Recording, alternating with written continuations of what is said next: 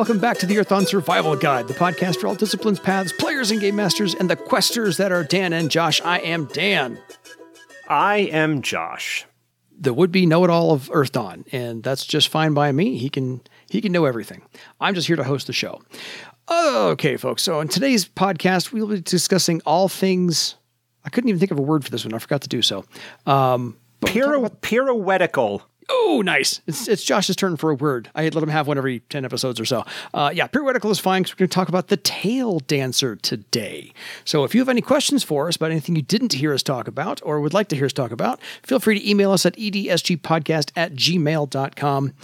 Until then, when we get your emails, we can go over them on air, we will talk about the tail dancer. Now, here's my question for Josh. I remember the first introduction of the tail dancer in Earthdawn Journal number six back in 1996 as a fan write in uh, by a certain person named Colton. It's only 10 circles, but it didn't reappear again until third edition. Am I right? I Uh, yeah, that sounds right. Yeah, okay, fair enough.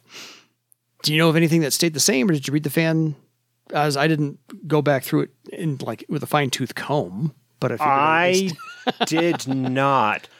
The That's tail fair. dancer is an interesting concept because it was originally a fan work. Now, the material from the old Earthdawn journals was of mixed quality. There was Agreed. some really good stuff. There was some stuff that was written and and given to the journal by actual people who worked on other Earthdawn stuff, like Steve Kenson, uh, for Andrew example Ragland.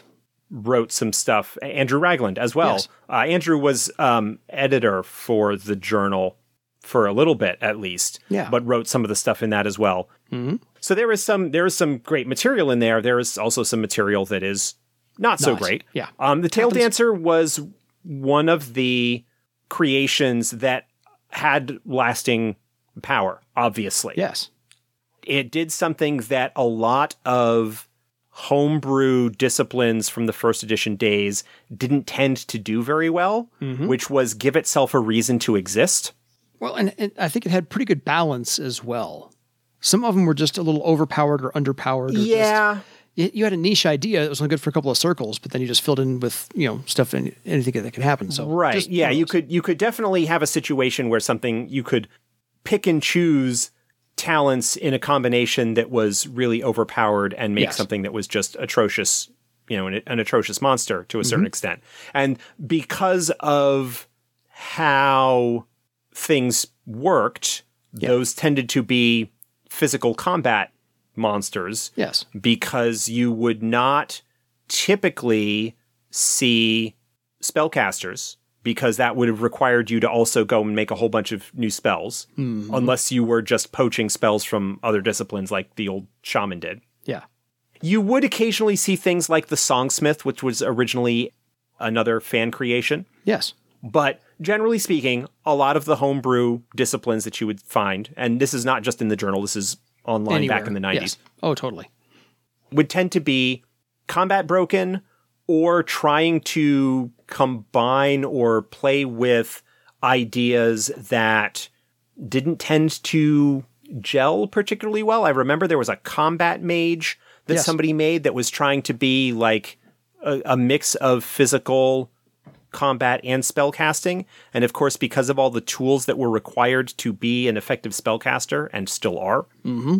it did not really do either of them particularly well. Yeah, that's when I took and, and retweaked for my own home game. But that's just that's another. Yeah, story. it it felt like instead of anyway, yeah. but to get back to the point, the tail dancer took an aspect of the setting, mm-hmm. took something that was unique about the setting, which in this case is the t'skrang and their tail. yes. and I don't recall offhand.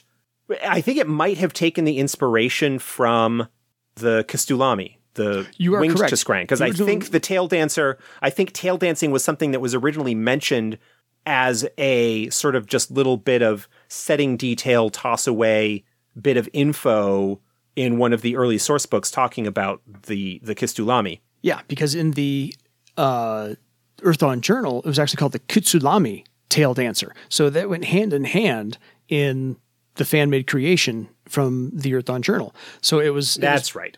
that's where that's where the whole thing came from. So what was its evolution per se into fourth edition. From I mean, it, it got brought back in third. Well, yeah, it was a concept that built a discipline mm-hmm. around a, a piece of setting that had sort of already been officially established. Yes. Took advantage of the unique nature of the t'skrang mm-hmm. to develop a fighting style revolving around their tails. Mm-hmm. Um, the degree to which it was effective at that in earlier editions is an open question. I have Yeah. not gone back and, and looked at that. So, third edition, when they did the Name Givers book for third edition, mm-hmm. they took that opportunity to bring in a couple of those earlier homebrew or Earthdawn Journal mm-hmm. disciplines and reworked them for third edition. Yeah, because I think that I think the only other racially specific discipline that was out there for t'skrang was the boatman. Right. So this, Yeah. you know, kind of gave you two. The boatman was the one that was in Denizens of Earthdawn Volume 1 from first edition. And that's a perfectly cromulent discipline, yeah, but much in some ways kind of like the air sailor, kind of focused on a particular thing. yeah, But the tail dancer takes, in some regards, the idea of the sword master mm-hmm. and says, but now they've got a tail that you can attach weapons to. or can use as blunt force, or can use as a shield, or it's a fifth Yeah. appendage that can be used. Yeah, like the t'skrang have the racial ability of tail attack, Yeah, but it's got a downside to it in terms of using it in conjunction with other things. So let's create a discipline that has some tricks to counteract that mm-hmm. and go from there. I mean, it doesn't seem such a huge conceptual stretch to come up with. no, It was one of those things that, like the Liberator, mm-hmm. like the Horror Stalker, like a couple of the other extant racial or specialized disciplines that existed in previous editions, the Tail Dancer is one of those that was popular enough and has enough of its own reason to exist yeah, to adapt it and to rework it into the path format for fourth edition, mm-hmm. which is where we find ourselves today. exactly. So the interesting thing about it, so I had one comment to make in your in middle of your I can't call it a diatribe in the middle of your sentence, which was um, Bruce Lee always said, "As long as all humans have one head, two arms, and two legs, I fear no opponent because I know every move you can make." Well, the tail dancer specifically alters that uh, because you had, like I said, we have the fifth appendage now that only t'skrang know how to use, and they get to incorporate in every movement that they do, and so that's I think what makes them unique and viable as a separate discipline for tail dancing because it's also it's a combat specific discipline but it, it's based upon the there's a rhythm to life. There's a rhythm to i mean it's not just circadian rhythms with you know sleep and wake. There's a rhythm to nature. There's a rhythm to the seasons. There's a rhythm to a battle going on as well. You can see a surge. You can see a pull you can see a flank fall down. There's a rhythm to everything that's happening.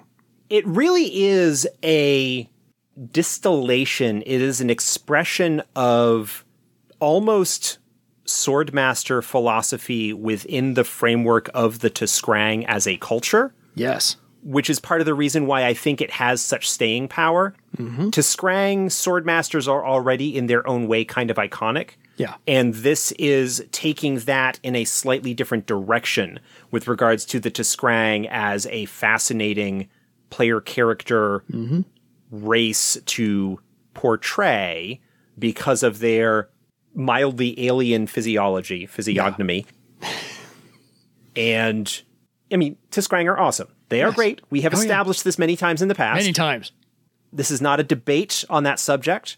no but we can we can proclaim it as many times as we want they're great But the tail dancer basically is sort of the epitome of t'skrang combat style, mm-hmm. and style like with the capital S at that point. Yes. And even for t'skrang that are perhaps a little bit more warriorly inclined as mm-hmm. opposed to sword mastery, which is to say maybe more along the bladesman as opposed to the gallant school of sword mastering. yeah there is a philosophy and a culture and a thing that is undergirding this whole path, this Yeah. whole former discipline now path. this way of life it takes a concept that sort of we are familiar with to a certain extent in Mm-hmm. our own historical Earth history, Yes. and that is different schools of combat and fencing and Mm-hmm. all of the elaborate manuals and the underlying philosophies and lessons that went along with all of that and chivalrous culture, whether authentic or legendary, and with knights and all this kind of stuff. And it's just like takes those broader concepts and says, well, okay, how would this work with a river dwelling culture that is very gregarious and sees life and dealing with the motion and the rhythms and all of that? The troubadour heart of the t'skrang as a people in some regard. Yeah. And so now combat being expressed as a dance, that is not something that is fresh and unique with Earthdawn, but takes something that is familiar, gives it a little bit of twist, and just does something really, really good with it. And the essay in the Paths book doesn't belabor the point a whole lot. Like, it doesn't need to get deep into the weeds of the philosophy and the existence like we've needed to see with the horror stalkers or the windmasters or the other ones that we have talked about thus far because it is something that we are already familiar with Yeah. it's basically like yeah the idea of schools of combat style training is not a strange concept that we need to explain to people this is the thing there are a couple of schools that we're going to talk about and this is the way that we view our shtick, and there you go. Not overly fancy, not elaborate, no like it's very in in one sense kind of easy to get into the mindset of these people. Yes, that's all there is. So this all started from, as we said, the the, the fan essay in the Earthdawn Journal, and then finally in third edition, finally refined it into an actual discipline. I still think it topped out at like maybe ten circles, but either way, not a big, not not neither here nor there. So this is incorporated also into the setting, not just for the the, the racial specific. Only t'skrang can do this because I looked up the requirements for a tail dancer. You have to have dancing at five, thread weaving at five, melee weapons at five, so it's not unarmed combat, and then you have to have a tail. So you got to be a t'skrang. Yeah. One of the major uh, kind of prerequisites there. So back to the journeyman question from last episode.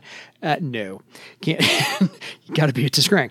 Definitely cuz I don't even think that the journeyman has the ability to actually grow a tail as part of any of its I think it's part of the Magical like, illusion magic at that point. Anyway, um, but it also wove not just the race, the specific race in here. It wove in some of the backstory and surroundings from Barsaive because this started with the uh, House K'tenshin War College and its elite thing. Yeah, this is something that is kind of a little bit of a retcon or alteration of Yeah. what existed before, where the the original iteration of the tail dancer was a K'stulaami thing. Mm-hmm. This was a style that the winged t'skrang had developed because it goes in line with their whole Yes. thing. And I, I think part of the feeling on that was, oh, this is cool, but I want my t'skrang to be able to do this and not be a K'stulaami. So Yeah. let's kind of retroactively say, well, tail dancing is sort of the general term that t'skrang use among themselves for Yeah. the various swordsman schools, fighting schools that they have.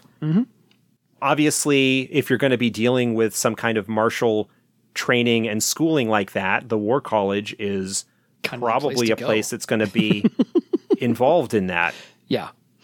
Uh, so other schools may exist outside of House K'tenshin.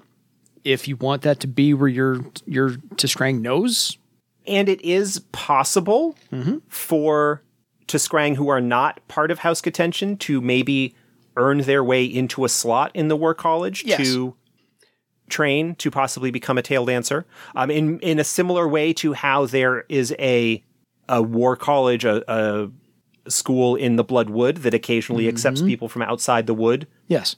to train there. I and I think part of the reason that it is house K'tenshin that is the focus of this is that with the t'skrang houses as they are, the great houses, the the Aropagoi, mm-hmm. each kind of have their own thing. And the Ishkarat are bad guys and pirates that are associated with the Denairastas, and they're up in the northern corner, and they're kind of new on the scene, so it doesn't make sense for them to have this all kind of established. House V'strimon in Lake Ban and the Coil River, because of their Shivalahala being an uber elementalist, kind of have this elemental magic thing going with them. That's a big aspect of the floating city as well. It's like got towers or hubs for each of the elements there. So the big elementalist and, and magician-y kind of place. Yeah. So that leaves K'tenshin mm-hmm. and Syrtis. Yeah. Either of them could potentially be the source of this, but K'tenshin already had established like the War College. That was something that mm-hmm. was kind of made for them early on in first edition and established. Whereas Syrtis is a house in decline, is the fading jewel, fall of the House of Usher, Yeah. their glory days are behind them, whatnot, and so have a have a different kind of focus. And there may very well be tail dancing schools, or or, a, or you know a, a, a style of tail dancing from mm-hmm. House Syrtis, and they might even believe amongst themselves that it was actually the original one because Syrtis are all about how they. They were formerly awesome and children of the moon, or whatever the hell they're going on about. but because they are so in decline, it doesn't draw the attention that House K'tenshin ah that rhymed has with with terms of the War College and the martial physical combat tradition of them in terms of their alliance with Thera and their struggles with Travar and their Shivalahala being a warrior swordmaster like martial type in contrast to the V'strimon's magician. Very cool. So, under so if you want to do another school that may exist, fine. You and your game master are going to have to kind of work that one out. But of the four schools under House K'tenshin's War College that are established so far, they have the Ch'tard, they have the Edo, the Skora, and the Shivoavara. Yes. And each one of those has a specialization. So the mechanics we're going to get into a little bit later about how to follow this path are going to diverge in four different ways later on. But if you want to join, they're not necessarily specific to any uh, discipline that can join this path. Sword masters usually kind of lead the way. Warriors a close second. Sailors after that, any kind. Air sailors, sky raiders, boatmen doesn't matter. So as long as you have miss, as long as you have melee weapons or melee weapons, you're in good shape. So I did take a look. Even scouts have the option for melee weapons. They can get there. So it's it's not too specific. Uh, probably not a lot of spellcasters involved. Just saying, uh, one of those things. But they don't really prohibit any questers from joining this as well. They really love uh, followers of Floranuus, Thistonius, maybe Astendar and Chorrolis a little bit, not a whole lot, but definitely they will not. If you're a horror stalker on that path already, they won't let you into this uh, tail dancing. It's just kind of too dark. This is all about the rhythm of life and so forth. Yeah, and and the singular focus of the horror stalker generally means that any kind of martial training that they might do would be in it for the effectiveness of their mission, and that is philosophically incompatible to a Yeah. certain extent with the goal of making the ugly beautiful that is the defining trait of Yeah. uh, tail dancers. Mm-hmm. To run through real briefly, each of the schools kind of is a is a particular style. Yeah. To kind of go through the order that they are in the book, Yeah. uh, in the essay. There's the Edo school, which is uh, all about controlling. It's like a zone of control, area control, using one's tail to kind of help monitor and clear the area around them. Yeah, it's all it's all flexibility, not necessarily to a prehensile level, but it's all about um, just using it as like a fifth appendage that happens to be swinging in the wind. So it's Yeah. Not generally having any kind of weapon attached to it, like you will see in in some of the other schools, but more like oh, using the tail to like gauge the distance to the opponent coming up on your rear, or to use it to lean against, or to give yourself maybe an extra little bit of extension as you kind of use it like as a kangaroo would like use its tail or Yeah. whatever to brace on because it is a a muscle. Mm-hmm. Use it almost in a, in a sense, depending on the particular circumstance, as a additional arm or leg, Yeah, maybe like a terms of what you can do with type it. thing.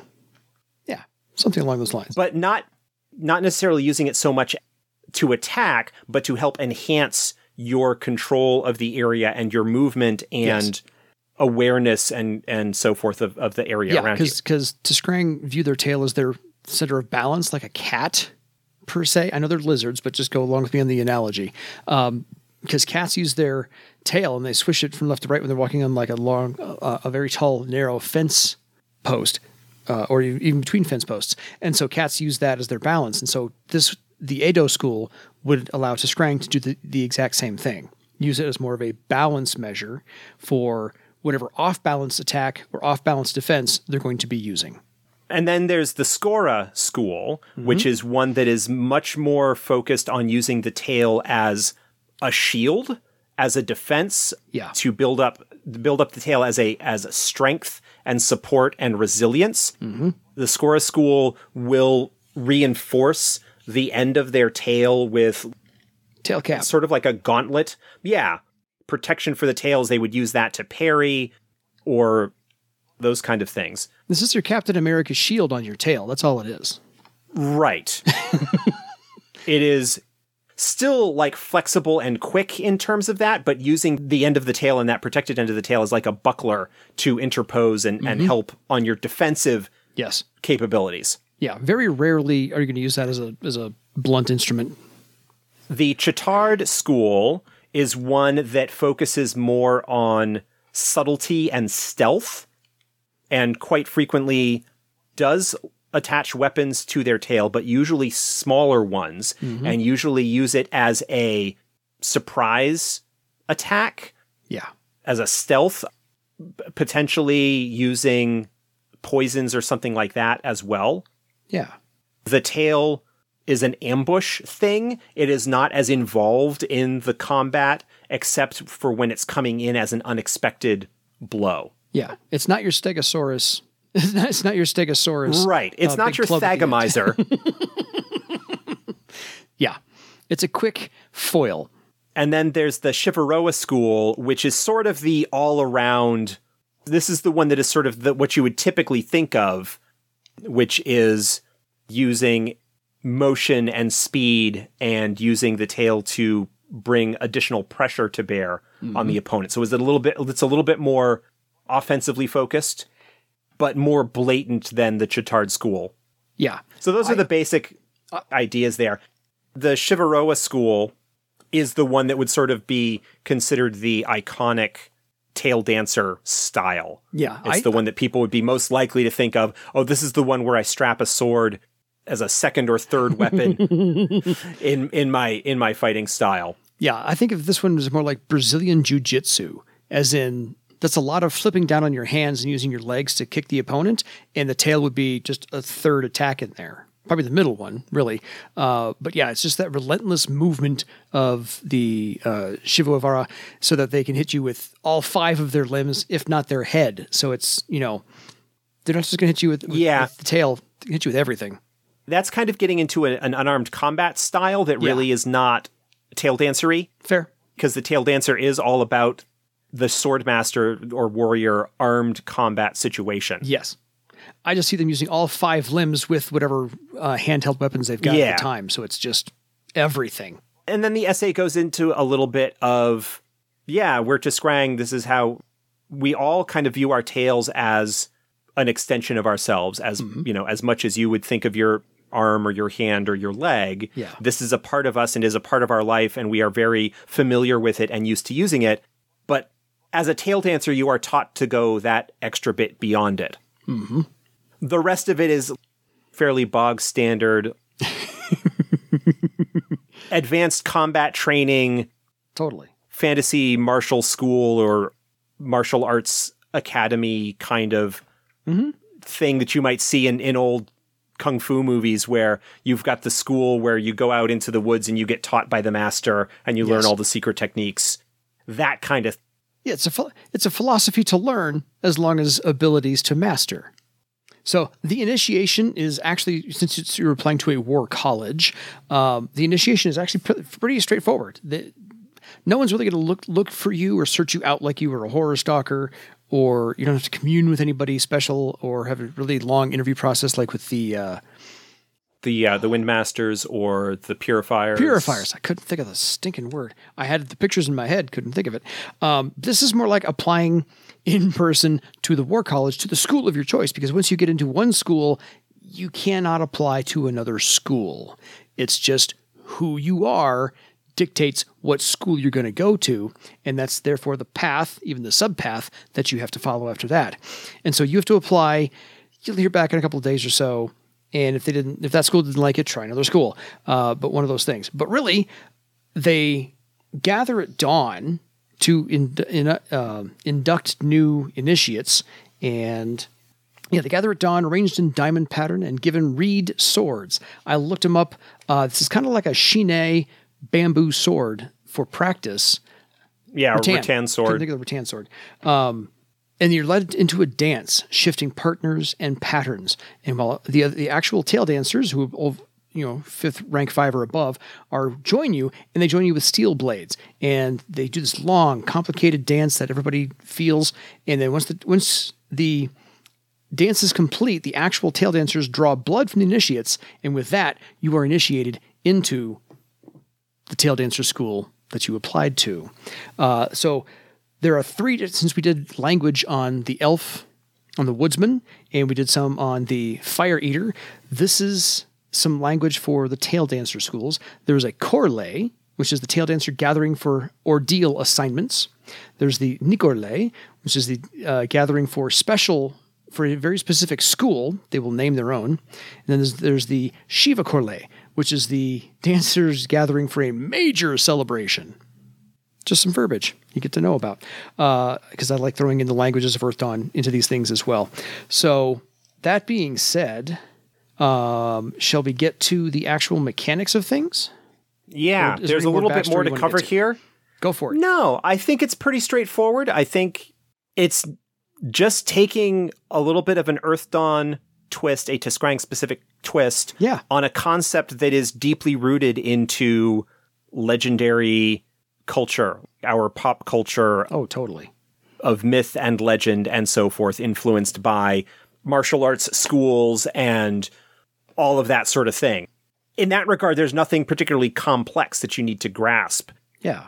it's all laid out there pretty easily. I do like a little bit in the essay how there are, you know, nice call outs.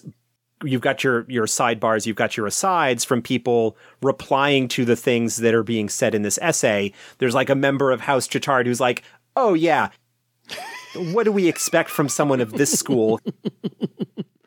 he only sees the external flash and doesn't understand the internal truths Exactly.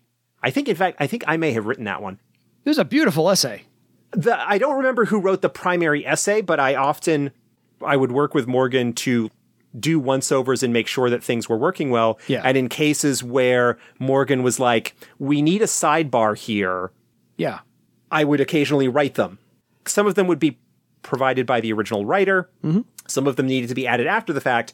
And I think that particular one, Typical scale that back one feels like one that I wrote. Yeah, held big nine fingers. Does that sound like your guy? That might have been another one that I came up with. But Yeah, I think the one I- at this point, is I remember that I contributed a couple of sidebars to this essay yeah, because I'm good at using something that's already extant as a jumping off point, especially if I get to be uh, smarmy and contradictory to what was said. totally. It plays very well with my sarcastic sense of humor and dry sense of humor. But I feel like the one from Eldenale, Haruspec's K'tenshin, was also one that I wrote Probably. because it's like, okay, let's take these things that he talks about and let's twist them provide a different perspective, and be smarmy about it at the same time. what more can we expect from someone from this school? Exactly. From the popular crowd. Uh, my favorite part of the essay is the end. I'm pretty sure that I wrote the hell big comment as well, but I, I, could be wrong. I was that, thinking that, that just that just feels like me so much, like rereading that right now. Of course, totally. My favorite part of the essay is the last paragraph, honestly. Uh, the world is both beautiful and ugly. I'm going to parse this. But we seek the, the beauty inherent in the rhythm of the world. We give it form and intent and infuse it into it into what would otherwise be the simple brutishness of combat. We make it an act that honors the great spirits who formed the world and put it in motion. And so we dance. Yeah, I parsed, you know, two a third of it out of there, but I don't really care. It's just the that part of the essay just formed everything for me, and I'm like, yeah, I have a scout who may have to pick up melee weapons and then get into this uh, school as well. So, anyway, the uh, we already be- mentioned what was required to become to qualify for the path. yeah, The thread weaving at rank five, so that you basically need to be a, a journeyman, adept, or very very close to it. Mm-hmm. Dancing as a skill yes, because the tail dancers are looking for that physicality and that grace and that understanding of motion and rhythm that goes along with that. And then melee weapons, obviously, because it is a close combat school, yeah, and you need a tail. Otherwise, you can't be a tail dancer. Like, there's all fairly straightforward aspects there. It is purchased as a master tier mm-hmm. talent, or it advances like the cost of, of advancing your ranker is master tier. Yeah. Goes up to maximum rank 10. So, this is one of the more involved paths that is mm-hmm. available. So this actually may be one of the only paths that has a skill for a requirement, since you have to have dancing, and there is no dancing talent. Brother of Stone had a skill requirement as well. I Right. believe he needed Obsidian lore. Mm-hmm. Woodsman maybe needed a, a knowledge skill as well. I don't recall now offhand. Pause the show here. Go look that shit up. Yeah, Woodsman Path, you needed Elf lore. elf lore. You also need to be able to speak and read and write yeah, elf, which are typically you would do with skills rather than talents. Yeah. Although you could do it with the talent. The Brother of Stone also required speak Obsidian yep, and read and write. um, as well as read and write Obs- Obsidian. So Yeah. those could be done by skills, not necessarily just the talents. Making sure. Okay. Sorry about that. Wanted to cover that because we had an email two or three ago. Anyway, had to be sure. This is the first one where the skill that you need to have is not a knowledge skill. Mm-hmm. Yeah.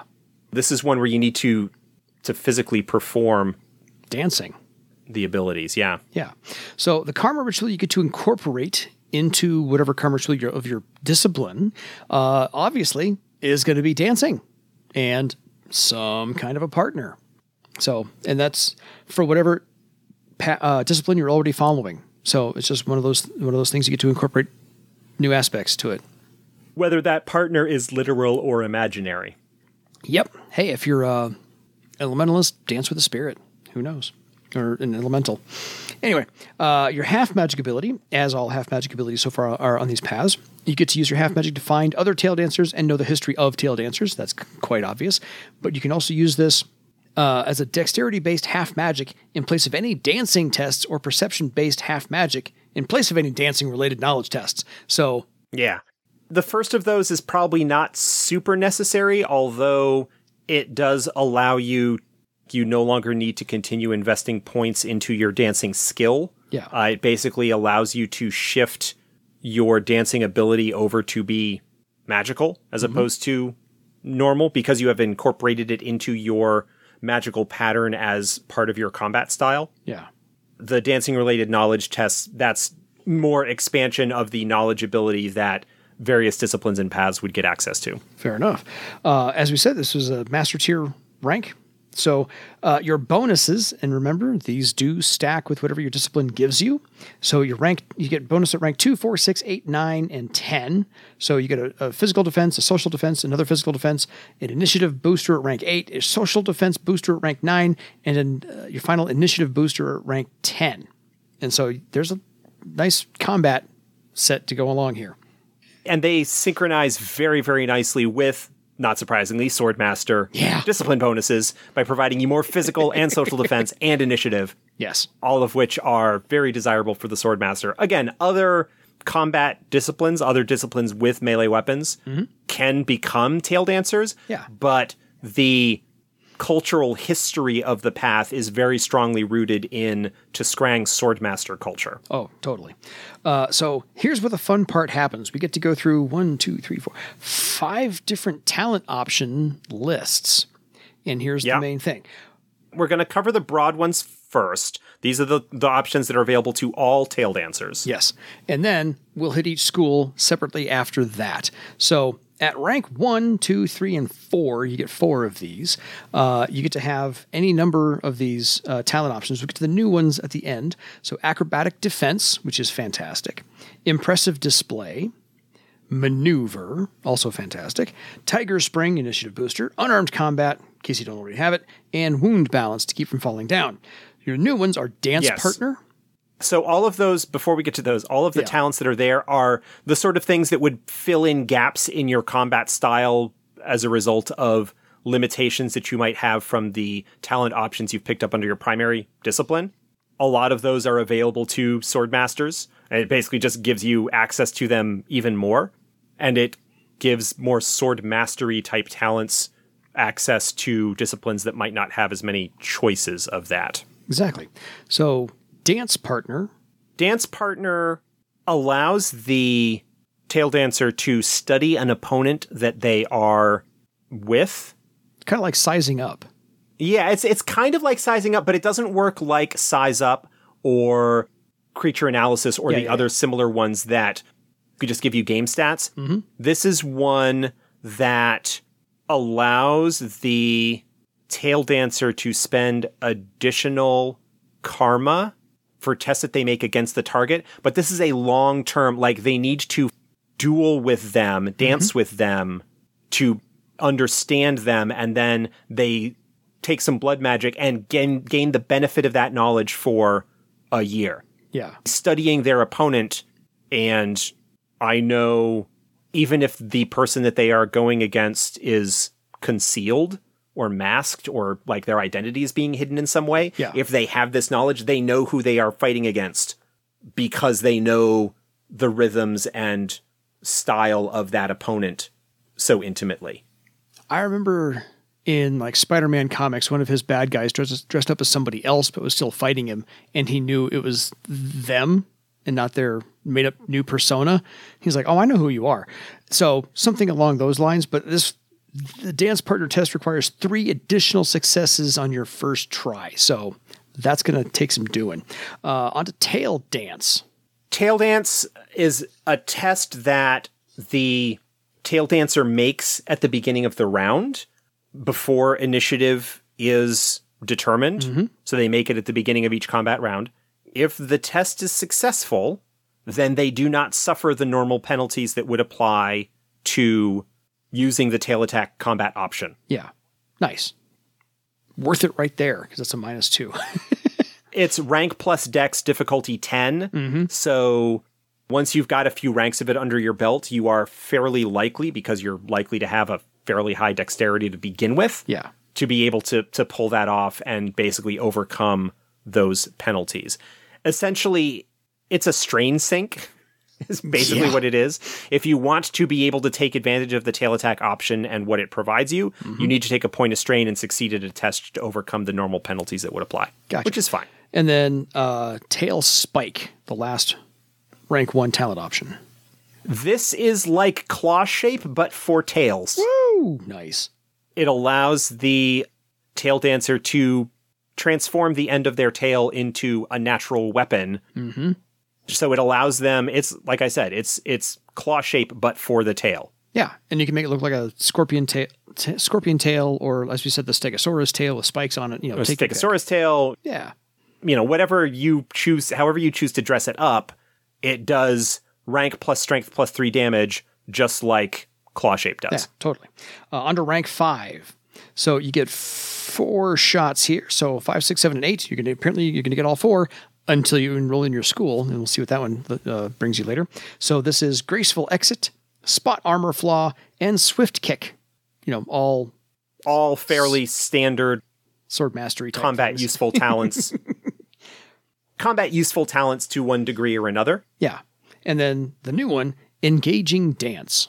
This is a control area control type talent. The tail dancer targets an opponent with it. And again, this is something that is done sort of at the beginning of the round before initiative is determined. Makes a test against social defense, the mm-hmm. target's social defense.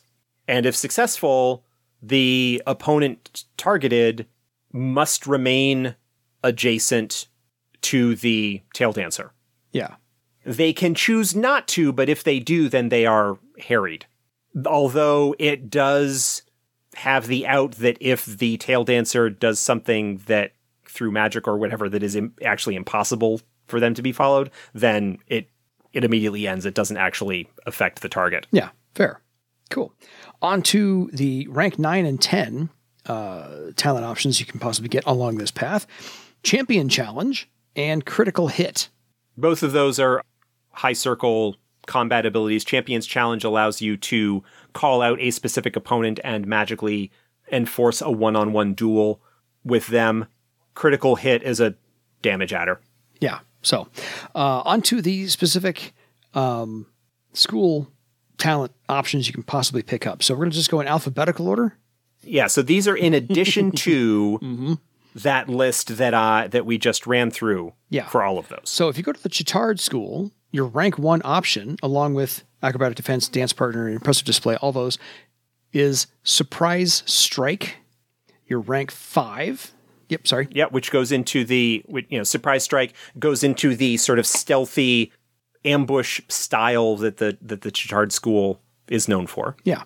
Uh, your rank five options are Cobra Strike, which I think is that just an initiative booster. Cobra Strike, it's it is both an initiative and damage booster or right. uh, attack booster.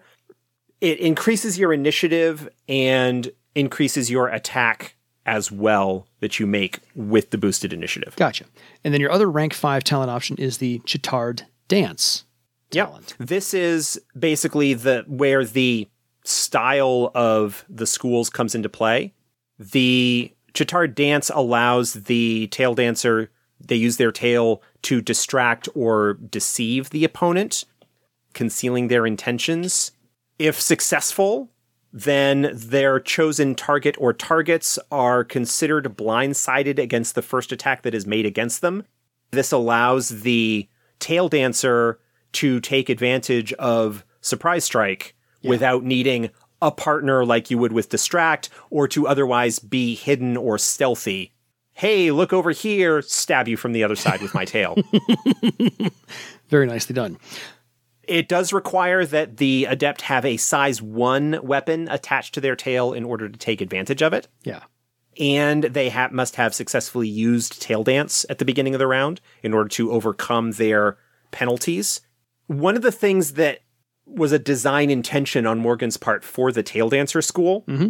is to one have different styles of combat, but also to have them be fiddly and interactive to provide a level of tactical granularity Yeah. for players who really get into that from a combat standpoint. Mm-hmm. There are a lot of interconnected moving parts and so forth. So it's really designed as a kind of complex combat system for those who are into that kind of thing. Yeah. If I if I do this and it sets up that, then it sets up this, and then I get this result. Go. Okay. Your rank nine and ten uh, master tier talents from the Ch'tard talent option list are Momentum Attack and Ch'tard Pierce. Ch'tard Pierce is an attack test that prevents the target from using any kind of active defense like avoid blow. Gotcha. So very nice. The tail dancer does need to have a higher initiative in order to use it, but you get to attack and they can't dodge it. Nice. Pin him down with your tail. Okay, on to the Edo talent options list. Your rank one is Distract. Pretty straightforward. Uh, your rank five and above is your Disarm, which is always very handy, and your Edo Dance talent. This is the dancing style of the Edo school. Much like the distract talent is sort of the gateway to the style for that. If any of the designated targets of the Edo dance try and move away from mm-hmm. the tail dancer, Yeah. they need to make a knockdown test, or effectively they get tripped by the tail as they try to move away. It is similar to the other talent that I mentioned earlier. It is kind of a zone of control Yes. sort of thing. It's a way to make opponents stickier mm-hmm. in terms of allowing the tail dancer to control an area and to make sure that enemies don't go rushing past them onto the squishier targets. Yeah. This does require that the tail dancer not have anything attached to their tail, again, playing into the sort of more flexibility and openness of the Edo school. Yeah. They can designate one or up to whatever the limit of it is uh, as targets that they spend to take control of that area around them. Yeah. Uh, the rank nine and above Edo talent options are fluid movement, and we may need to explain what fluid movement is, and then the Edo sweep. Fluid movement, I believe, is in the companion, which I don't have open right in front of me. Edo sweep is an attack test that's basically an attack to knock down. It is a free action. It can be used sort of outside of the turn to preempt uh, an action that a target is making. Yeah. And it's basically a knockdown test. The target needs to have been designated by Edo Dance. So it's kind of a kind of a riposte in one sense, in that it allows out of turn actions for the tail dancer to mess with opponents in their area of control. Yeah. Uh, fluid movement from the companion, page 56, is that this talent increases their movement by adding their fluid movement rank to their movement rate. So you may attack opponents while on the move using the splitting movement combat option uh, without a penalty, number of times per round equal to your fluid movement rank, and so forth. So this basically makes you faster and Faster and, and able to take actions without penalty, similar to whirling attack or the benefits that cavalrymen get for their splitting movement abilities and stuff. Yeah. So that ends the Edo talent school, or the Edo school talent options. Uh, let's go to the Shivoavara talent options. And this is the school that likes to do the relentless movement of their tails. And so the rank one talent option you get there is Great Leap. Self explanatory. Everyone should know this one by now. Your rank five talent options are Cobra Strike, which we covered earlier, and your Shivoavara Dance. Shivoavara dance. Yeah.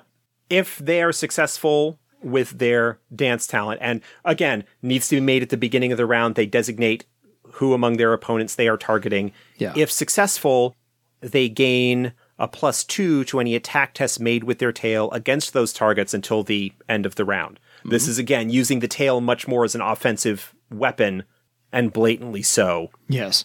Against their chosen targets. Exactly. Uh, your rank nine and above talent options are again fluid movement, which we covered just a minute ago, and your Shivoavara escalation. this boosts the adept's combat ability. They make a difficulty 10 test. If successful, they gain a plus 2 to all close combat attack tests until the end of the round. Additionally, they gain plus 2 to all subsequent close combat attack tests until the end of the round for each successful attack test, only limited by the number of successes that they score on Shivoavara escalation Yeah. what that does is if you roll really well, eh, you can make multiple attacks. Each of those attacks, if successful, stack additional plus two bonuses, building momentum. you know, you get into really high circles with that and you get your like multi attack, multi strike, whatever it's called, the melee combat that allows you to make multiple attacks Yeah. in a round.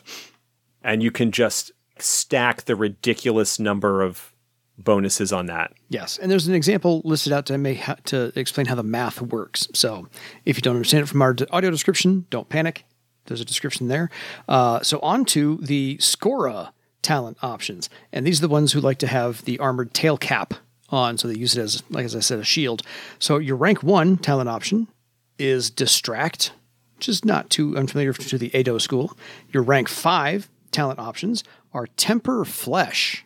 Temper then- Flesh is a weaponsmith talent that allows you to increase your defense uh, armor ratings. Excuse me. It's okay. It's very useful in this. And then the Skora dance. Yes. The Shiva Rivara dance, the Skora dance. the Skora dance, this again needs to be done at the beginning of the round. Mm-hmm. If successful, any of the designated targets suffer a minus two penalty to their attack tests until the end of the round. Wow. They need to have the Skora tail armor on their tail in order to take advantage of this, mm-hmm. and cannot use their tail to attack during the round. It provides them with an additional defense bonus that is reflected by penalties to the steps of targets attacking them. Gotcha.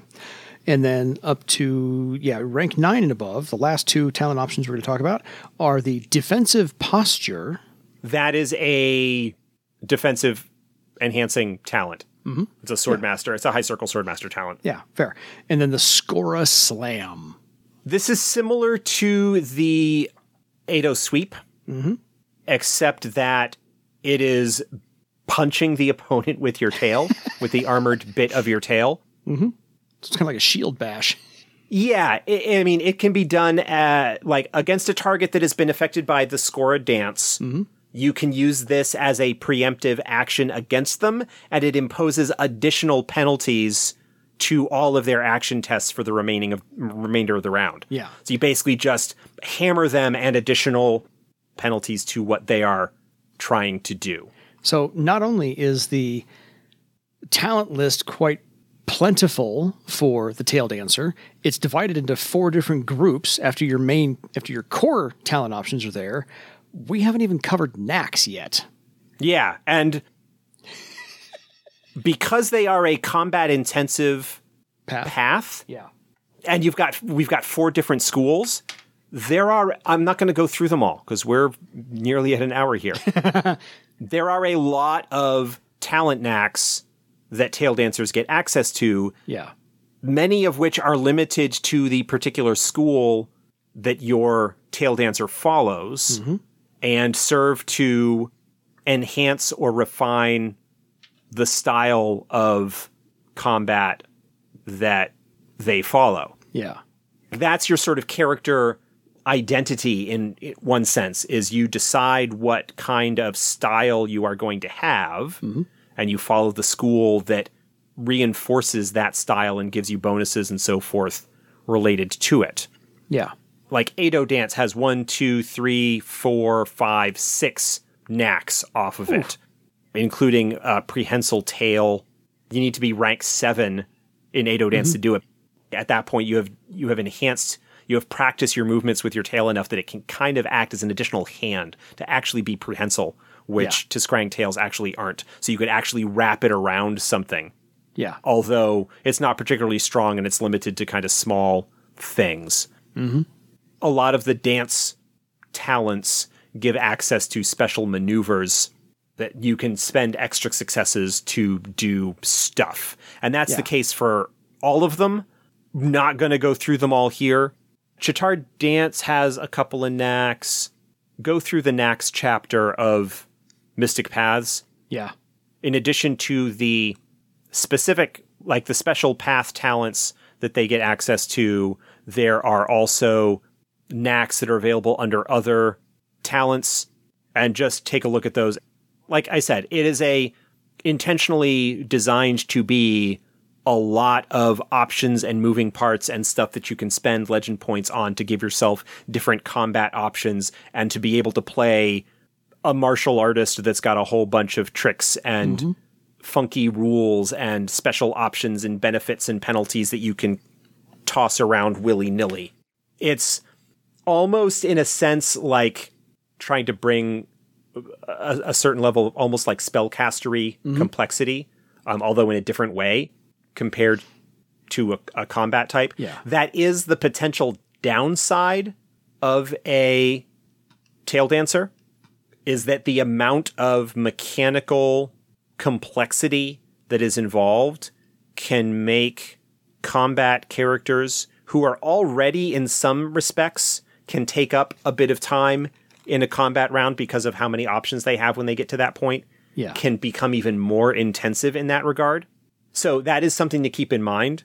That is something that could potentially be harmful to the fun of the table as a whole because in your typical combat round 60% of the time is taken up by this one character rolling all of his dice and calculating all of his modifiers and stuff. Yeah. You really maybe want to have someone who is able to do that quickly or to kind of have it planned out ahead of time so that they know what they're going to be doing rather than it comes to their turn and they need to kind of look through all of their options every time in order to to take advantage of it. There's a, a certain amount of system mastery that is mm-hmm. understood that you should have in order to really play an effective tail dancer that's not going to cause problems Yeah. for the group.